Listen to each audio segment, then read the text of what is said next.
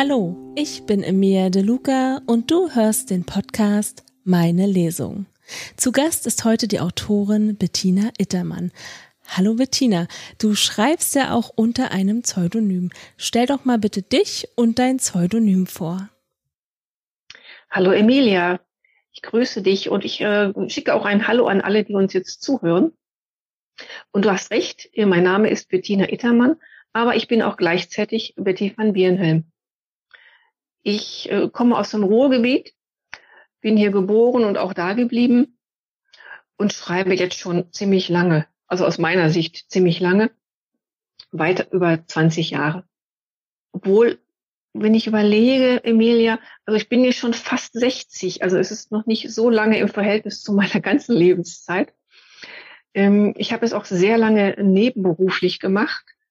Ähm, Im Hauptberuf bin ich sehr lange in der Finanzbranche gewesen und nebenberuflich gemacht aus dem Grunde, da ich jetzt nicht mehr arbeite. Aufgrund meines Alters durfte ich schon äh, aufhören mit der Arbeit, befinde mich im Vorruhestand und kann mich jetzt voll und ganz auf meine Autorentätigkeit konzentrieren. Das ist so ein richtig schönes Gefühl für mich. Das kann ich mir vorstellen.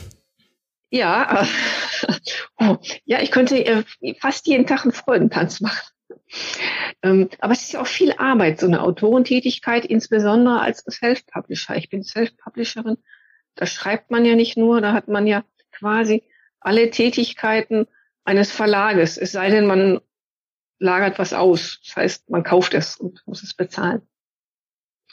Naja, jetzt überlege ich gerade, ob vielleicht die Hörer und Hörerinnen noch ein bisschen was über mich wissen möchten. Ich bin im zweiten Versuch verheiratet. Dann habe ich auch ein paar Hobbys. Mein größtes Hobby war ja mein Schreiben damals, aber jetzt mache ich es eben den ganzen Tag. Ähm, ich bin ansonsten gerne noch im Garten, wenn mein Mann mich lässt weil ich habe nämlich den berühmten schwarzen Daumen. Ich kriege eigentlich eine Menge Pflanzen, Pflanzen kaputt, wenn ich mir Mühe gebe. Ich mir keine Mühe gebe, gehen sie auch kaputt. Ich weiß nicht, was es ist, woran es liegt. Whatever. Dann versuche ich mich lieber an anderen Sachen. Ich bin so eine Bastlerin. Ähm, ich bastel gerne so im Computer irgendwas zusammen, irgendwelche Filmchen oder Bilder, die ich bearbeite und kann das natürlich auch gut gebrauchen für meine Autorentätigkeit. Wie ich ja eben sagte, ich bin Self-Publisherin, da macht man das Marketing auch selber. Und dann ist schon ganz gut, wenn man ein bisschen was zusammenbasteln kann. So, ich glaube, das war das Wichtigste über mich, so auch in der jetzigen Zeit, was ich jetzt mache. Na, du machst ja eine ganze Menge. Jetzt musst du uns aber verraten, welches Buch du heute mitgebracht hast. Ja, das mache ich auf jeden Fall. Ja, schade, dass ihr es nicht sehen könnt, dieses Buch. Es ist ein äh, schönes, buntes Buch. Es trägt den Namen Komm mit über die Grenzen der Zeitenwelt. Das ist der erste Teil äh, einer Trilogie. Die trägt den Namen äh, Bettys Reisemärchen. Und äh, die habe ich in 2019 geschrieben. Danach sind halt noch zwei Teile gekommen und der dritte und letzte Teil, da bin ich jetzt gerade im letzten Monat mit fertig geworden. Da bin ich echt froh. Ich habe ich erstmal so einen großen Haken dran an meiner Trilogie. Aber kommen wir zum ersten Teil. Ich habe euch mal den Klappentext mitgebracht. So. Im Frauenland ist man entsetzt. Die gute Menschin von anderswo wurde entführt. Was tun? Wo nach ihr suchen? soll sie doch in Naturien sein, das weit, weit weg vom Frauenland liegt. Und dabei hatte man es sich so schön eingerichtet im eigenen Land. Und jetzt soll jemand eine Landesgrenze überqueren? Ich nehme euch mit auf eine skurrile Reise in eine Fantasiewelt voller merkwürdiger Geschöpfe und skurriler Begebenheiten. Was macht man, wenn die Flugbegleiter der fliegenden Teppiche streiken? Wie kommt man unbeschadet durch das Land der Schwerhaber? Und was hat es eigentlich mit dem großen Nator auf sich, der die gute Menschin von anderswo entführt haben soll? Auch wenn ich diese Fragen und noch viele mehr mit sehr viel Sinn für Humor beantworte, weht doch eine ernste Botschaft aus der Zeitenwelt zu uns herüber. So, das war der Klappentext. Magst du gleich mal anfangen mit lesen? Ich bin natürlich jetzt nach dem Klappentext sehr neugierig. Ja, das darfst du auch sein. Ja gut, ich fange an. Und zwar eine kurze Erklärung. Ich fange an mit einem Abschnitt aus der ersten Zeit. Die erste Zeit, das ist halt das erste Kapitel, trägt den Namen Frauenland. Und äh, da gebe ich so eine Beschreibung ähm, ab, wie es dort so äh, im, aussieht in, dem, in diesem Frauenland. Und zwar geht es da um eine Szene in einem Gartencenter, die eigentlich so, wie ich sie beschreibe, sehr häufig vorkommt. Damit führe ich jetzt äh, zwei meiner Protagonistinnen ein. Ich entscheide selbst, ob ich küssen oder zahlen will. Mit diesen Worten beendete die Froschkönigin regelmäßig das Gespräch über das Kussfahren, wenn sie bei der Diskussion beim Bezahlen angelangt waren. Die Prinzessin schüttelte daraufhin ihren hochroten Kopf. Mit dir kann man ja nicht reden. Dabei wirbelte sie herum und ging schlecht gelaunt davon. Bei diesem Thema waren die beiden sich noch nie einig geworden. So fand die Prinzessin mit dem Kürbis, das Kussfahren sollte auch weiterhin ohne Bezahlung möglich sein. Schließlich müsste man ja schon den Kussfahrer küssen. Und das war manchmal, je nachdem, welcher Fahrer hinter dem Lenkrad saß, eine echte Überwindung. Die Froschkönigin war aber der Meinung, man sollte für das Kussfahren genauso bezahlen wie für alle anderen Transportmittel auch. Dann würden nämlich auch viel mehr Bewohner zu Fuß gehen, so wie sie es machte. Manchmal vergaßen die beiden alles um sich herum, während sie darüber diskutierten und bemerkten nicht, dass sie so laut wurden, dass man sie auch außerhalb des Gartencenters hören konnte. Der arglose Ahorn im Garten hinter dem Center schüttelte dann meist völlig verständnislos seine Blätter, bevor er merkte, dass sie ihm vor Schreck abfielen. So kam es, dass er manchmal völlig kahl dastand und vom Spiel des Windes mit den Blättern der Bäume ausgeschlossen war. Aber dafür hatten die beiden Damen bei ihren Diskussionen natürlich kein Ohr beziehungsweise kein Auge. Wenn allerdings das sonst so vornehm und blass wirkende Gesicht der Prinzessin mit dem Kürbis vor lauter Eifer die Farbe wechselte, erkannte die Froschkönigin, dass es Zeit war, das Gespräch zu beenden oder zumindest es für eine Weile ruhen zu lassen. Und das war auch in Ordnung so, denn Zeit stand in der Zeitenwelt ja ausreichend zur Verfügung. So, das war jetzt äh, der erste Teil, den ich gelesen habe. Ähm, es geht weiter jetzt mit einem Abschnitt aus der zweiten Zeit, also der, des zweiten Kapitels, das den Namen trägt, die Entführung. Und hier beginnen die eigentlichen Ereignisse. Zu der Zeit, in der diese Geschichte beginnt, war irgendetwas anders als sonst. Die Froschkönigin war während der gesamten Schlafzeit wach geblieben und stand mit dem ersten Licht auf. Normalerweise wurde sie von den Liebesliedern der lauten Lerchen geweckt. Doch diesmal drang kein einziger Ton in ihr Schlafzimmer. Ja, es war irgendwie anders, aber so in aller Frühe und völlig unausgeschlafen stellte sie sich einfach nicht die Frage, woran das lag. Aber ein komisches Gefühl, das hatte sie schon. Also machte die Froschkönigin sich früher auf als sonst. Sie verließ ihr Froschhaus und betrat den Weg mit der Kugel. Jetzt fiel ihr auf, dass alles um sie herum bodenstill war. Bodenstille, das war etwas noch Stilleres als Totenstille. Jedes Geräusch, Nein, jeder Atemzug verschwand im Boden und war danach nicht mehr zu hören. Aber dieser Zustand dauerte normalerweise nicht sehr lange an. Unsere Froschkönigin hatte allerdings kein Ohr für solche Feinheiten und bemerkte somit auch nicht, dass die Bodenstille ungewöhnlich lange anhielt. So kam sie an den Biberbaracken und den Einfamilienhäusern der eifrigen Elfen vorbei ohne auch nur irgendjemanden zu hören, zu sehen oder gar zu treffen. Auf Höhe der Hausnummer 11 fiel ihr immerhin auf, dass weder die Eifrigen noch die Eiligen unter den Elfen zu sehen waren. Noch während sie darüber nachdachte, erreichte sie das Gartencenter. Es war absolut ruhig. Das war schon sehr ungewöhnlich, weil es bedeutete, dass die Prinzessin mit dem Kürbis noch nicht da war. So blieb ihr nichts anderes übrig, als zu warten, denn sie hatte keinen Schlüssel für das Center. Es war normalerweise auch nicht notwendig, denn dass sie als allererste da war, das war noch nie vorgekommen. Und seit sie damals den Schlüssel zum Gartencenter verloren hatte, verzichtete sie auf einen Ersatz. Aber das ist eine besondere Geschichte, die der Froschkönigin jedoch so peinlich ist, dass sie diese bis heute nicht preisgegeben hat.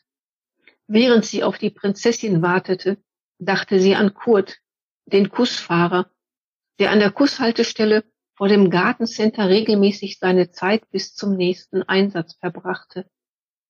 Häufig kam er dann ins Gartencenter und stimmte in ein Liedchen ein, das gemeinsam mit den trällernden Tulpen und den säuselnden Stiefmütterchen gesungen wurde. Sie lächelte. Dann sah sie, wie die Prinzessin mit dem Kürbis die Straße heraufkam. Zu Fuß. Und jetzt fiel der Froschkönigin auch auf, dass der Kuss schon längst hätte da sein müssen. Aber von dem war weit und breit nichts zu sehen. Als die Prinzessin völlig erschöpft am Gartencenter angekommen war, hatte ihr Gesicht nichts mehr von seiner sonst so vornehmen Blässe. Nein, es schien eher rot zu sein, wie nach einer hitzigen Debatte über das Kussfahren. Oder orange? Du siehst ja heute aus wie dein Kürbis, begrüßte die Froschkönigin ihre Kollegin. Es war kein Frühkuss verfügbar, schnaufte diese ärgerlich. Und ich habe Kurt, die Elfen und die Pieper-Familie gesehen. Sie waren auf dem Weg zum Marktplatz. Was da wieder los ist. Wenn der Kurt dabei ist, die Froschkönigin brach ihren Satz ab und sah nachdenklich aus. Du meinst, sie demonstrieren schon wieder wegen der Bezahlung für das Kussfahren? Ja, wenn du mich fragst. Deine Meinung ist aber nicht gefragt. Die Froschkönigin fiel der Prinzessin brüsk ins Wort, während diese die Tür aufschloss. Auf eine Unterhaltung über das Kussfahren hatte sie nach dieser schlaflosen Schlafzeit wirklich keine Lust. Die trällernden Tulpen, welche direkt am Eingang des Gartencenters standen, hatten den Wortwechsel mitbekommen und stimmten freudig ein Lied an. Kissless in the morning, kissless. Sie brachen jedoch sofort mit ihrem Gesang ab, als Froschkönigin und Prinzessin gleichzeitig ziemlich grimmig in ihre Richtung schauten. Niemand wusste, wo sie dieses Lied aufgeschnappt hatten. Und vor allem wusste niemand, was dieses Morning bedeuten sollte. Man kannte in der Zeitenwelt ja nur die Wach- und die Schlafzeit. Ansonsten machte sich hier niemand Gedanken über irgendeine Zeit. So, jetzt kommt noch ein kleines Stück. Dafür springe ich aber noch mal weiter innerhalb des Kapitels. Ich überspringe einen Teil, den ich lese, will ja auch nicht alles verraten. Der Teil, der jetzt kommt, da kommt eine weitere Protagonistin hinzu. In der besagten frühen Wachzeit stürzte nun das Wolfsfräulein haarend herein und knurrte, Habt ihr das gehört? Die gute Männchen von anderswo wurde entführt. Kaum hatte sie das herausgeknurrt, wurde es im Gartencenter augenblicklich bodenstill. Allerdings hielt diese Stille diesmal nicht so lange an, denn prompt vernahmen die nörgelnden Narzissen. Das konnte ja nicht gut gehen, das Konnte ja nicht gut gehen. Seid still. Die Froschkönigin wurde sauer. Die ewige Schwarzmalerei der Narzissen war ihr schon lange ein Dorn im Auge. Und ein Dorn im Auge, das tat weh. Und es war auch keine Entschuldigung, dass die nörgelnden Narzissen schon von Natur aus zu der Gattung der Schwarzseher gehörten. Das Wolfsfräulein fuchtelte jetzt aufgeregt mit den Pfoten. Ja, was wollen wir jetzt bloß machen? Ihre Stimme wechselte vom Knurren ins Quietschen. Das passierte ihr immer, wenn sie aufgeregt war. Und dafür gab es ja Grund genug. Schließlich ging es um die gute Menschin von anderswo. Aber sag doch, was genau ist passiert? ergriff die Froschkönigin das Wort, so wie immer, wenn die Situation aus dem Ruder lief. Der Nator, das Wolfsfräulein knurrte wieder, der Nator hat die gute Menschin von anderswo entführt. Heute vor Sonnenaufgang. Es soll sehr laut geworden sein und später fand man eine Pflanze auf dem Boden.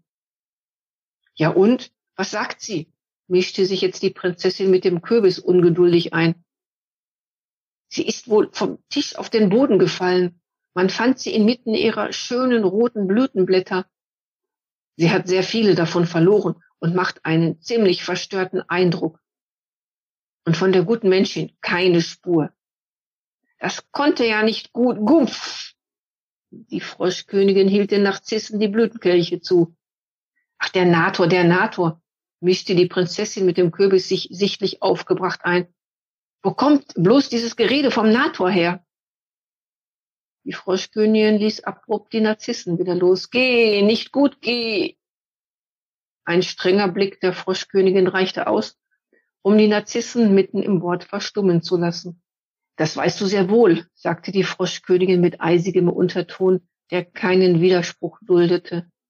Der große Nator war lange verschollen und ist nun wieder im Lande. Niemand will sich mit ihm anlegen. Er kennt doch diese grausigen Geschichten, die über ihn erzählt werden. Bevor die Froschkönigin weiter darüber berichten konnte, was man sich seit einiger Zeit im ganzen Frauenland hinter verschlossener Tür zuraunte, wurde es der Prinzessin zu bunt. Das sind doch nur halbgare Räuberpistolen, an denen kein Wort wahr ist. Sie schüttelte verärgert ihren Kopf. Ihre langen blonden Locken hüpften dabei wild hin und her, und ihr Gesicht wurde von der Stirn bis zum Kinn noch orangener, als es schon war. Das war sehr interessant. Wo spielt denn dein Buch? Erzähl mal ein bisschen was über den Ort. Ja, ähm, wird sich, ihr werdet sicherlich gemerkt haben, dass es etwas sonderbar ist. Es liegt daran, dass die Geschichte in einer Fantasiewelt spielt. Diese Welt trägt den Namen Zeitenwelt und ähm, die Geschichte spielt während einer Reise. Die nimmt ihren Anfang im Frauenland, das ist dieses Land, und zwar in dem Gartencenter. Da arbeiten ja die Froschkönigin und die Prinzessin mit dem Kürbis gemeinsam miteinander. Im weiteren Verlauf spielt die Geschichte dann in verschiedenen Ländern. Ähm, da wären als nächstes Salamien, dann gibt es noch das Land der Schwerhaber, dann kommt Rabenau und auch Natorien. Will ein bisschen was zu den Namen sagen. Einmal Salamien. Über Salamien will ich gleich etwas noch, also noch etwas lesen. Dann werdet ihr wahrscheinlich auch erkennen, warum das Land so heißt, wie es heißt. Aber ihr dürft gerne schon mal euer Kopfkino anwerfen und darüber nachdenken. Dann haben wir das Land der Schwerhaber. Das ist vielleicht für den einen oder die andere selbsterklärend, weil es gibt sie auch auf der Erde, diese Schwerhaber, genauso wie auf der Zeitenwelt. Diejenigen, die es immer schwer haben, also so richtig schwer, so schwer wie niemand anders, der irgendwo existiert, weder auf der Erde noch auf der Zeitenwelt. Und die sind gemeinsam versammelt im Lande der Schwerhaber. Muss man sehen, dass man fix durchkommt. Dann hatte ich noch gesagt, das Land Rabenau.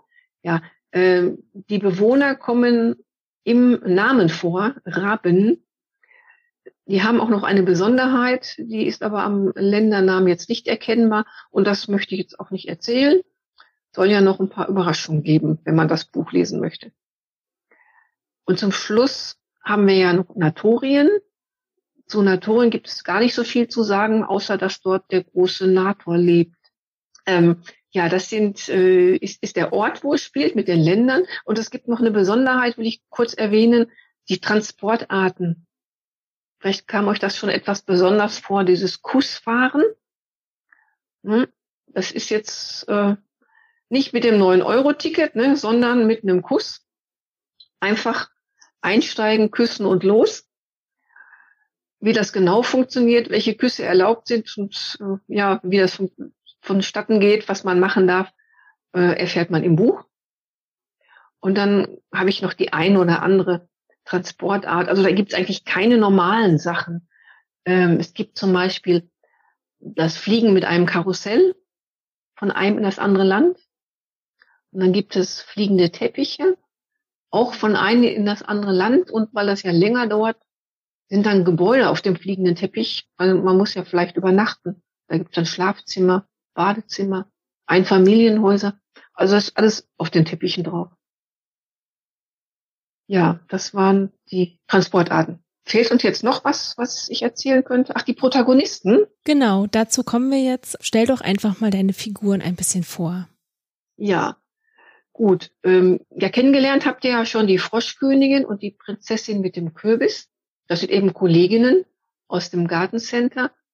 Die sind augenscheinlich aus irgendeinem Märchen ausgerissen und sind dann in meine Erzählung reingelangt. Wobei die Froschkönigin ist etwas besonnen, besonnener als die Prinzessin. Die ist nämlich schnell aufbrausend und die ist so gar nicht empathisch oder gefühlvoll. Und sie ist aus dem Grunde wahrscheinlich auch mit einem Kürbis ausgestattet und nicht mit einem etwas anderem, kleinerem Gemüse, das man aus einer anderen Geschichte kennt. Aber da gibt es, also zu dieser Thematik gibt es auch eine Mini-Geschichte, die ist in der ganzen Geschichte zu finden, wenn man sie sucht. So, das sind die beiden. Dann hatte ich die, das Wolfsfräulein. Ne? Genau, das Wolfsfräulein gibt es auch. Äh, das ist etwas Spezielles äh, und zwar ist das meine junge Version von der Wolfsfrau. Ich weiß nicht, ob das jemand kennt. Äh, das ist ein Buch schon aus 1993. Hm, ja, manche werden das vielleicht werden doch gar nicht gelebt haben, als das Buch rauskam. Ja, ich habe es damals gelesen und das handelt so von weiblichen Urinstinkten, geht über die Psyche und Herausforderungen, die man hat und über die eigene Entwicklung. Und naja, die Wolfsfrau ist dann jetzt diese entwickelte und das Wolfsfräulein, das steht eben halt noch am Anfang. Das ist so meine Version, dass sie am Anfang steht. Weil Fräulein sagt man heute ja nicht mehr. Aber als ich noch ein Fräulein war, da sagte man noch Fräulein. Ja, so ist das. Das wäre also die dritte Protagonistin. Ich überlege gerade noch. Dann haben wir den großen Nator, der kommt ja drin vor. Der ist sehr geheimnisvoll. Und da weiß ja auch keiner, ob es ihn überhaupt gibt. Und das will ich jetzt auch gar nicht auflösen, ne? ob es den gibt oder ob es den nicht gibt. Was es natürlich gibt, das ist die gute Männchen, die gute Männchen von anderswo. Die kommt, deshalb ist es auch eine Männchen, die kommt ursprünglich von der Erde. Also die hat eigentlich da in der Fantasiewelt nichts zu suchen, aber die ist halt da. Die ist auch irgendwie hingekommen. Das ist aber äh, eine andere Geschichte, die erzähle ich dann in dem zweiten Buch der Trilogie. Hier in dieser Geschichte ist sie halt da und äh, wird wohl entführt und wird dann auch vermisst. Die ist halt sehr wichtig. Man vermisst sie und will sie dann eben suchen. Dann gibt's immer noch ganz viele äh, kleinere Charaktere. Einen gibt es aber noch, der spielt eine größere Rolle. Den will ich noch mal vorstellen. Zudem lese ich auch gleich etwas. Es ist der gestiefelte Adler. Der ist hört man sicherlich heraus, auch aus irgendeinem Märchen ausgerissen, ist aber dann irgendwie mutiert zwischendurch. Und er gehört zu dem Typus raue Schale, weicher Kern. Aber der würde das nie zugeben. So, hier ich jetzt mal überlege. Ja, das waren die wichtigsten Protagonisten, die ich habe, Emilia. Na, das waren ja ganz schön viele. Magst du gleich mal weiterlesen? Ja, kann ich gerne machen. Und zwar mache ich jetzt einen etwas größeren Sprung in die sechste Zeit, also das sechste Kapitel, das den Namen trägt im Fernflugkuss. Ja, das ist ja wieder so ein Kuss. Der fliegt aber größere Stecken, Strecken, nämlich fern.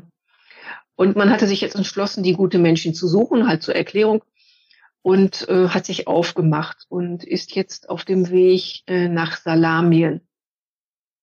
Mittlerweile war es draußen dunkel geworden und auch im Kuss dimmte der Fernflugkussfahrer das Licht. Der Motor vibrierte leise und sanft in die Schlafzeit hinein. Eigentlich hätten alle, bis auf den Fahrer natürlich, ein wenig schlafen können. Aber der gestiefelte Adler nestelte umständlich an seinen Stiefeln und machte dabei einen unüberhörbaren Lärm. Hätte ich doch bloß nicht, begann er zu fluchen. Herr Adler, das geht doch bestimmt auch etwas leiser, meldete sich das Wolfsfräulein, das direkt vor ihm saß. Das war ungewöhnlich, da es sonst eher von zurückhaltender Natur war. Aber seit seinem Entschluss, sich an der Suche nach der guten Männchen zu beteiligen, war es wie verwandelt. Ach, diese Stiefel sind noch mein Verderben. Hätte ich sie doch niemals angezogen. Und warum habt ihr das dann getan? fragte das Wolfsfräulein nun neugierig. Ja, das ist eine lange Geschichte. Der Adler seufzte, sprach aber dann, wenn noch etwas zögerlich, weiter. Meine Vorfahren waren vor langer Zeit in den unendlichen Höhen der Männermoore zu Hause. Damals, zu der Zeit, als mein Vater noch ein junger Vogel war, lebten die Adler allein in den Mooren und waren stolze Vögel, die ihre weiten Kreise hoch oben in den Lüften zogen. Aber als immer mehr Männer in den Mooren Unterschlupf suchten, gab es Stimmen, die behaupteten, von den Adlern beobachtet zu werden. Es breitete sich ein großes Misstrauen aus, das in einer regelrechten Adlerphobie ausartete. Die machte das Leben in den Männermooren für einen Adler nicht leicht. Du kennst vielleicht die Geschichte von den ängstlichen Adlern, die zu Beginn einer Wachzeit spontan von den Moorhöhen auszogen, um ein Land zu suchen, in dem sie frei und ungescholten ihre Kreise ziehen konnten. Das Wolfsfräulein sah ihn mit großen Augen an, denn sie hatte zwar von der Geschichte gehört, war aber noch keinem dieser Adler begegnet. Das waren meine Vorfahren, mein Großvater war damals das Oberhaupt der Adlergemeinde und floh mit den ausgewanderten Adlern in das Land Rabenau. Das dortige Volk war uns Adlern ähnlicher als die Bewohner der Männermoore. Das war in der Zeit vor der großen Rüpelei in Rabenau, aber das ist eine besonders lange Geschichte. Das Wolfsfräulein war mit seinem Kopf etwas näher an den Adler herangerückt, woraufhin dieser seine Stimme senkte. Aber mein Vater hatte sich unsterblich in eine einäugige Eule verliebt und wollte daher im Frauenland bleiben. Und was ist mit eurer Mutter, Adler? Ach, der Adler atmete ein und wieder aus und ließ seine Schultern hängen. Da das Wolfsfräulein ihn immer noch interessiert ansah, redete er weiter. Ich bin ein Findelvogel mein Vater war Junggeselle und fand mich in einem Miethorst, der von den Vormietern Hals über Kopf verlassen worden war. Sie hatten keine Miete bezahlt und auch sonst alles Mögliche zurückgelassen. Auch mich. Hm. Das Wolfsfräulein sah dem Adler nun direkt in die Augen. Vielleicht, der Adler machte eine kleine Pause, vielleicht war es ja auch gut so, mein Stiefadler hat sich rührend um mich gekümmert. Ja? Und was war mit der Eule? Warum ist sie nicht mit euch nach Rabenau geflogen? Das habe ich nie genau erfahren, denn das mit meinem Vater und der Eule hat kein gutes Ende genommen. Sie ist irgendwann fortgeflogen. Mein Vater war sehr lange sehr traurig. Er hat aber nie darüber gesprochen. Und ich war damals noch ein Mini-Adler und kann mich nicht genau erinnern. Und auch wenn sie aufgrund ihres Handicaps manchmal nicht sehr umsichtig war, über eine Stiefeule hätte ich mich schon gefreut. Der Adler senkte traurig seinen Blick und das Wolfsfräulein schwieg eine Weile betont vornehm. Dann rückte sie noch näher heran und fragte vorsichtig, und was hat das mit den Stiefeln auf sich, Adler? Seid doch endlich leiser, mischte sich die Froschkönigin von weiter vorn ein. Wir müssen uns ein wenig ausruhen. Wir haben eine lange Reise vor uns. Adler und Wolfsfräulein einigten sich mit einem kurzen Blick darauf, ihre Unterhaltung später fortzusetzen. Sie wollten die Ruhe der anderen nicht weiter stören.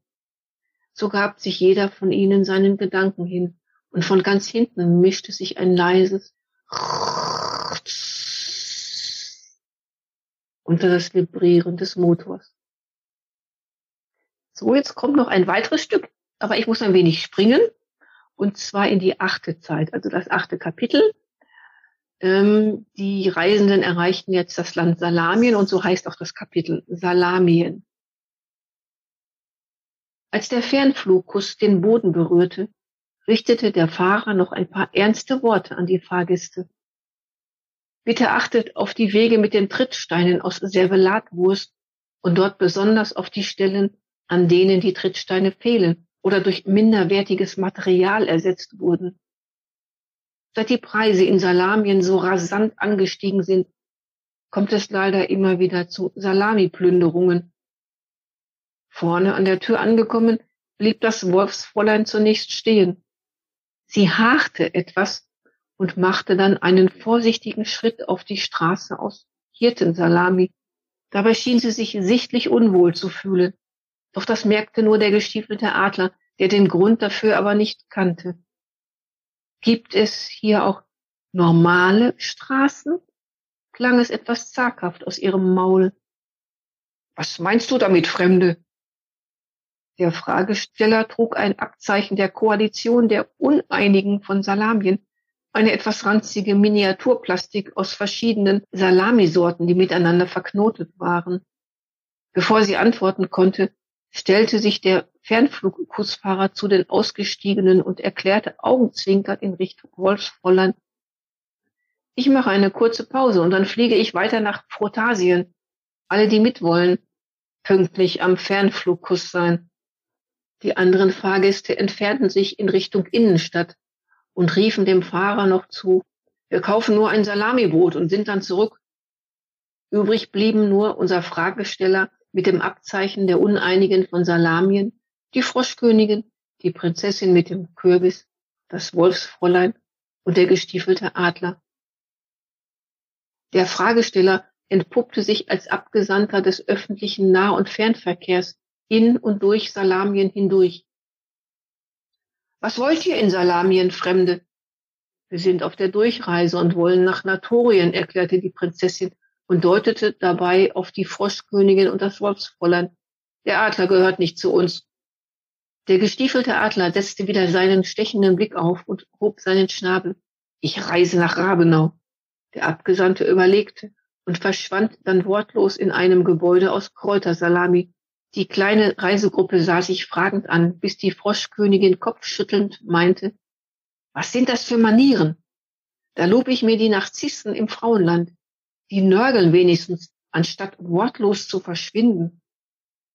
Doch bevor noch die Diskussion über Manieren im Frauenland im Gegensatz zu den Manieren in Salamien richtig in Schwung kam, war der Abgesandte schon wieder zurück. Er trug ein offenbar sehr populäres und deshalb stark zerfleddertes Fahrtenbuch bei sich, überlegte und blätterte dann hin und her. Danach überlegte er, intensiver und blätterte nochmals im Buch, bevor er mit feierlichem Ton erklärte, der Weg nach Rabenau und nach Natorien führt durch das Land der Schwerhaber. Bis dorthin habt ihr alle den gleichen Weg. Allerdings gibt es verschiedene Möglichkeiten, ins Land der Schwerhaber zu gelangen. Wie kommen wir denn am schnellsten dorthin? Wollte das Wolfsfräulein, das jetzt etwas aus der Puste war, eilig wissen und fügte noch hinzu, am besten auf einer normalen Straße. Was meint ihr mit normaler Straße, Fremde? Naja, eine Straße aus was auch immer, nur nicht aus Wurst. Ah, ich verstehe, sagte der Abgesandte, schaute das Wolfsfräulein nachdenklich an und schwieg einen Moment betreten. Dann fügte er schulterzuckend hinzu, alle Straßen in Salamien sind aus Salami, entweder Hirtensalami oder Kochsalami. Und es gibt Trittsteine, die sind aus Servelatwurst. Das Wolfsfräulein schaute resigniert zum Boden und harrte wieder. Sie überlegte einen Moment und wandte sich dann entschuldigend an Froschkönigin und Prinzessin. Ich leide seit längerem an einer Fleisch- und Wurstintoleranz. Lasst uns bitte einen Weg finden, der nicht aus Wurst gemacht ist. Höre ich jetzt auf. Das war ja sehr interessant. Lass uns mal gleich über die Entstehung von deinem ja. Buch sprechen. Vor allen Dingen, wie du auf die Idee dazu gekommen bist. Ja, dieses Buch, also dieses, äh, die erste Episode dieser Trilogie, die ist äh, in 2019 entstanden. Und es sollte was eigentlich ganz anders kommen. Es sollte also keine Trilogie werden, äh, Emilia. Es sollte auch äh, gar nicht mal eine Geschichte werden. Eigentlich sollte es eine Sammlung von Kurzgeschichten werden. Ich hatte schon lange vorher immer wieder was geschrieben und gesammelt. Das lag in Ordnern als Papier, das lag auf dem Computer in Dateien. Und ich habe gedacht, so jetzt guckst du mal alles durch, nimmst die besten Geschichten, überarbeitest die ein wenig ne? Und dann machst du da halt äh, eine Sammlung von Kursgeschichten raus. Aber nicht, war nix, ne? hat nicht geklappt.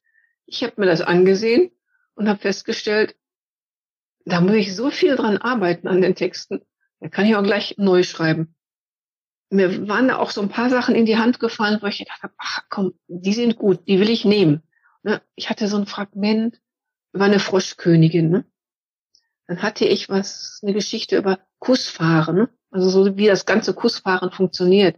Das gab es. Und es gab auch etwas äh, über ein Land mit dem Namen Salamien. Also das sind so die wichtigsten Elemente gewesen, die ich hatte. Und dann habe ich mir gedacht, okay, dann machst du eine Geschichte raus, du machst eine Reisegeschichte raus. Die Froschkönigin kriegt noch eine Kollegin, die kommt auch aus dem Märchenreich. Ähm, ja, und dann habe ich einfach angefangen äh, zu schreiben und hatte die Idee mit dieser Entführung, das mit der Reise, auch so vage die Idee, wie es dann hinterher weitergeht und äh, habe mich zwischendurch immer wieder an, ich habe so Sammlungen mit komischen Namen oder äh, Versprechern, die ich selber mal gehabt habe oder jemand anders, die ich mir dann irgendwo notiert habe. Da habe ich mich bedient, habe immer mal nachgeguckt, gesagt so, okay, das nimmst du jetzt. Obwohl das nicht immer geklappt hat. Also manche Stellen musste ich dann auch so irgendwas schreiben, ne? Sie, als, als Beispiel mal, sie betraten den Raum und er sagte Labarababa, ne? Und habe ich da so einen Platzhalter drin gehabt, äh, weil er was Abstruses hin sollte.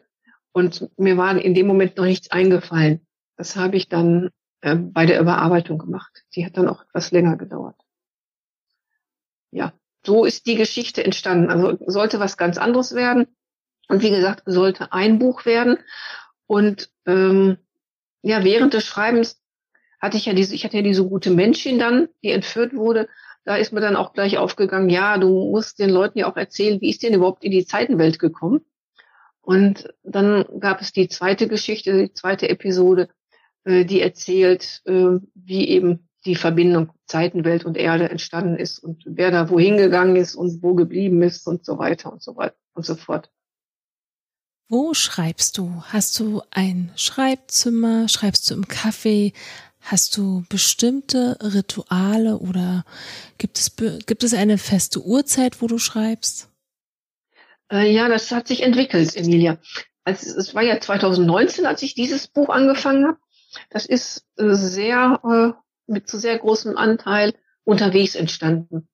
Das war zu der Zeit, als ich noch gearbeitet habe und zwar äh, habe ich äh, sagen wir, zwei, drei Städte von hier, wo ich wohne, weitergearbeitet und bin mit dem öffentlichen Nahverkehr immer dorthin gefahren und habe dann meine ähm, Notiz-App im Handy genommen und habe da ganz wild alle möglichen Sachen reingeschrieben.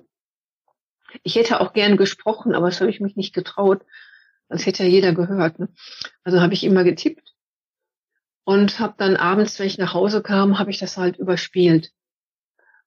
Ähm, dann habe ich, wie gesagt, abends dann überspielt dran gearbeitet, am Wochenende dran gearbeitet, im Urlaub, aber ganz viel eben unterwegs.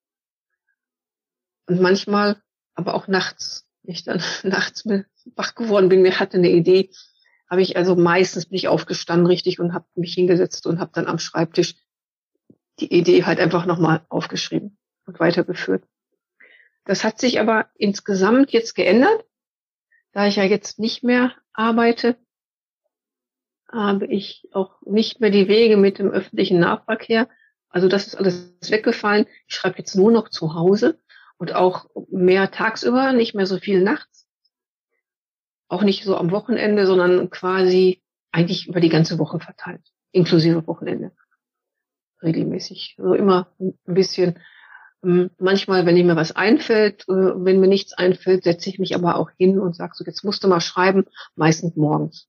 Morgens bin ich am kreativsten. Nachmittags, ich versucht habe, mich nachmittags hinzusetzen, dann fällt mir auch schon mal so gar nichts mehr ein. Ähm, dann merke ich, dass es die falsche Zeit für mich ist. Also heißt Schreibroutine mehr, mehr vormittags, genau. Warum bist du Autorin geworden? Ja, gute Frage. Zufällig. Ne?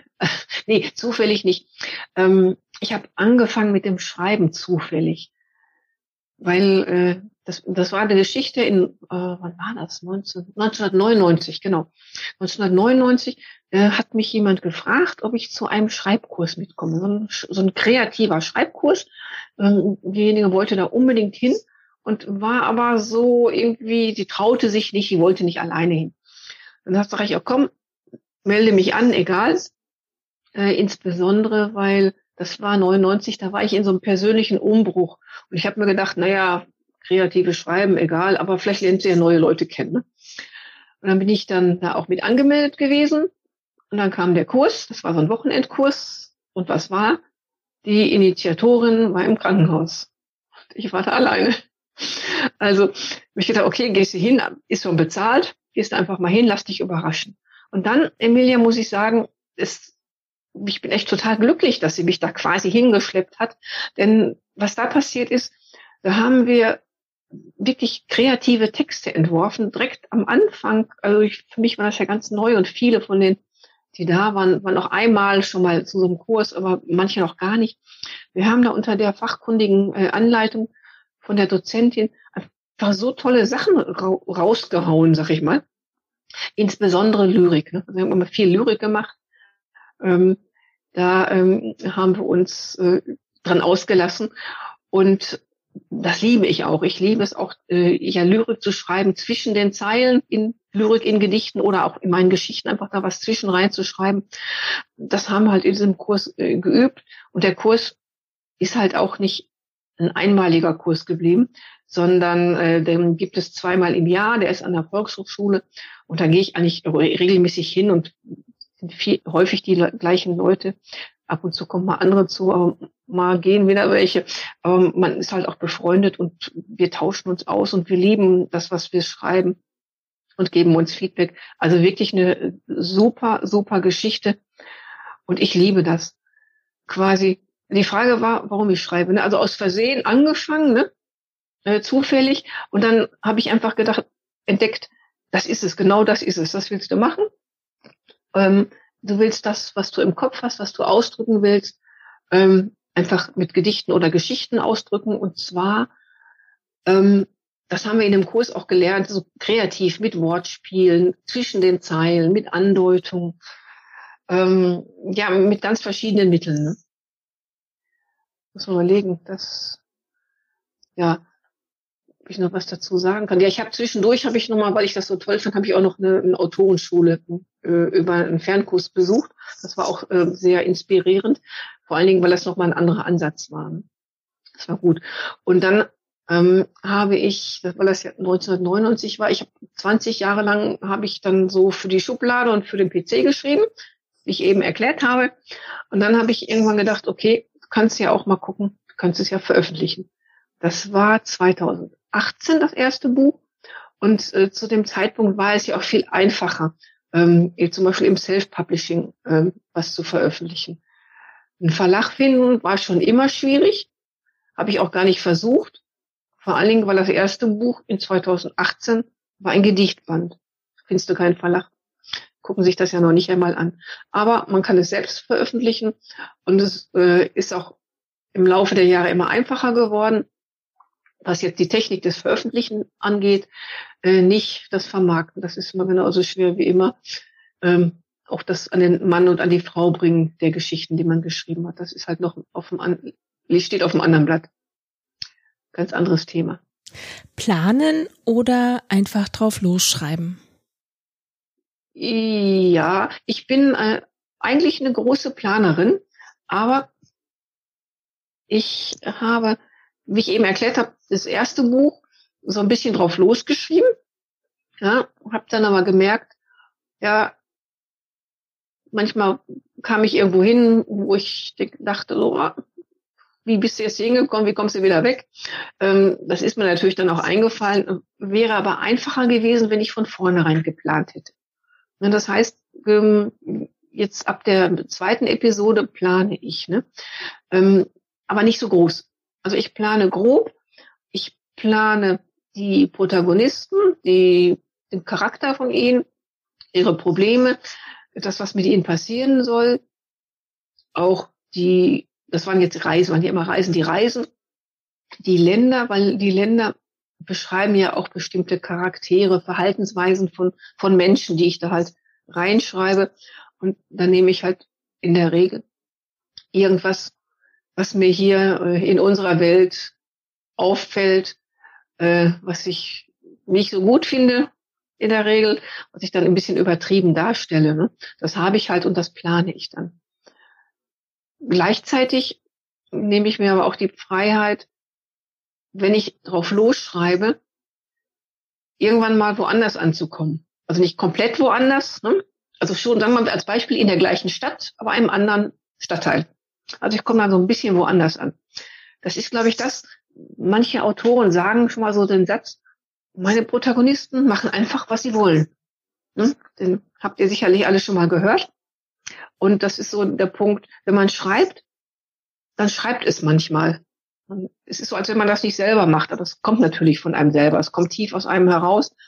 Und manchmal ist das, was man plant zu sagen, nicht unbedingt das, was aus einem heraus will. Das ist dann etwas anderes. Und das muss man dann auch zulassen. Wenn man weiß, wo man hin will und dann irgendwann den Bogen wieder kriegt. Wo finden wir dich denn bei Social Media? Ach, auf ganz vielen Ecken und Kanten. Ich bin bei Insta, bei Facebook. Auf YouTube habe ich so Buchtrailer. Pinterest habe ich auch.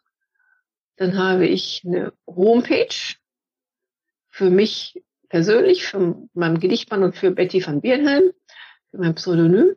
Und ich äh, versende so einmal im Monat ein Newsletter.